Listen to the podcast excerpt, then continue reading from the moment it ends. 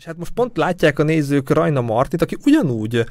városból származik, hogy mi van ott városban, hogy most kettő oszlopos tagja is most onnan származik a Győri film. Ez egy, ez egy nagyon érdekes történet, amikor Martint ö, felfedeztük, mondjuk így, hiszen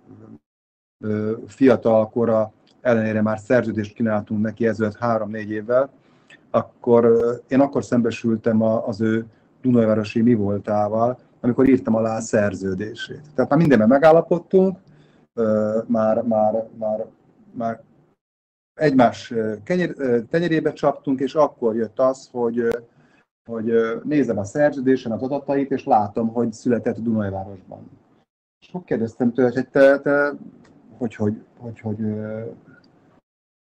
erről nem tudok, vagy hogy mi ez a Dunajvárosi kötelék, és azt mondja, hát, hát ő, ő konkrétan Dunaváros melletti faluban élt, a szüleivel, a szülei mai napig is ott élnek, oda járt általános iskolába, ugyanabban, amelyikben én, csak 25 évvel később, oda járt zeneiskolába, ugyanabban, amelyikben én, csak 25 évvel később, és akkor itt szépen felgönyörítettük, sok közös tanárunk is akadt még a, a múltból, a végén meg még az is kiderült, hogy az ő nagypapája,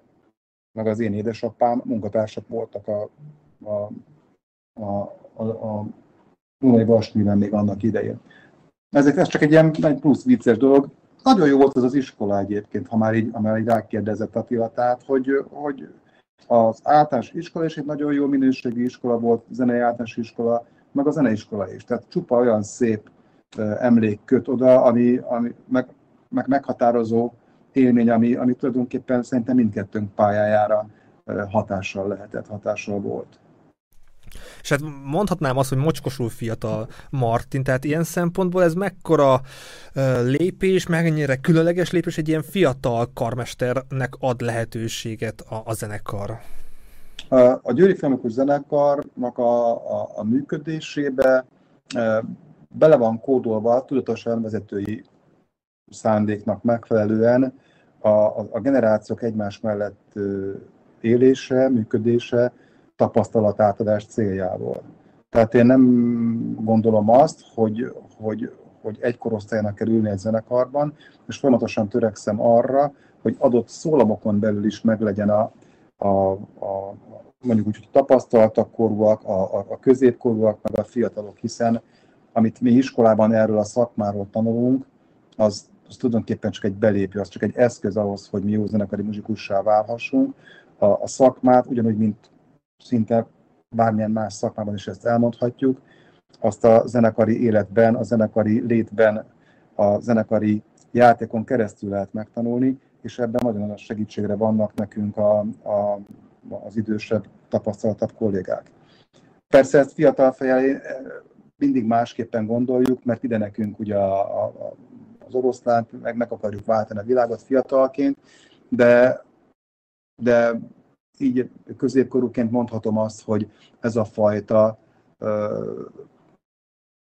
folyamat, ami a, ami a, ami a, a zenekari tagságnak a, a, az életkorából adódik, és, és ahogy átadják egymásnak a stafétabotot, ez, ez nagyon hatékony és, és nagyon jó. És ami Martint illeti, igen, ő 20-as évének a, a vége fele jár, a karmester szempontjából tényleg hihetetlenül fiatal, azt szokták mondani egyébként szakmai berkekben, hogy a karmester az 40 éves korában kezdődik, akkor, akkor alakul ki, addig csak reménység, meg tehetség. Martin ennél sokkal több, tehát ő, ő egészen elképesztő kvalitású karmester. Sokszor, sokszor én azt szoktam mondani, hogy ő ilyen, ilyen vicces vagy futball hasonlattal élve, hogy tulajdonképpen ő a, a karmesterek Szoboszlai Dominikja, hogyha ez, ez, ez elég, hogy is mondjam, olyan példa, ami, amiből lehet érzékeltetni, tehát elég érzékeltethető példa.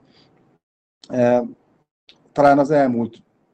évtizedekben nem volt ilyen, ilyen géniusz, az én meglátásom szerint, meg a, meg a közeljövőben is nagyon föl kell kötni a gatyát, hogy valaki azt a szintet szeretné elérni. Persze nekünk az a, a vágyunk, hogy egyre több ilyen fiatal kóricáljon a, a magyar szimfonikus zenekari életben, de tényleg egy, egy abszolút tehetség, nem véletlenül kapott Prima Primiszi díjat, most Cifra díjat kapott, ösztöndíjasa volt a Lucen Fesztiválnak, jövő évre pedig a világhírű Bécsi Filmikus Zenekar is vezénylő, egyébként a mostani újévi koncertet is vezénylő, és a Bécsi Operában dolgozó Franz Welser Mösznek lesz az asszisztense Bécsben egy opera színrehozásakor, úgyhogy tényleg komoly karrier előtt áll, nagyon-nagyon-nagyon tehetséges, és ezt valószínűleg be is fogja bizonyítani március 4-én is Bécsben a, azoknak, akik eljönnek erre a hangversenyre.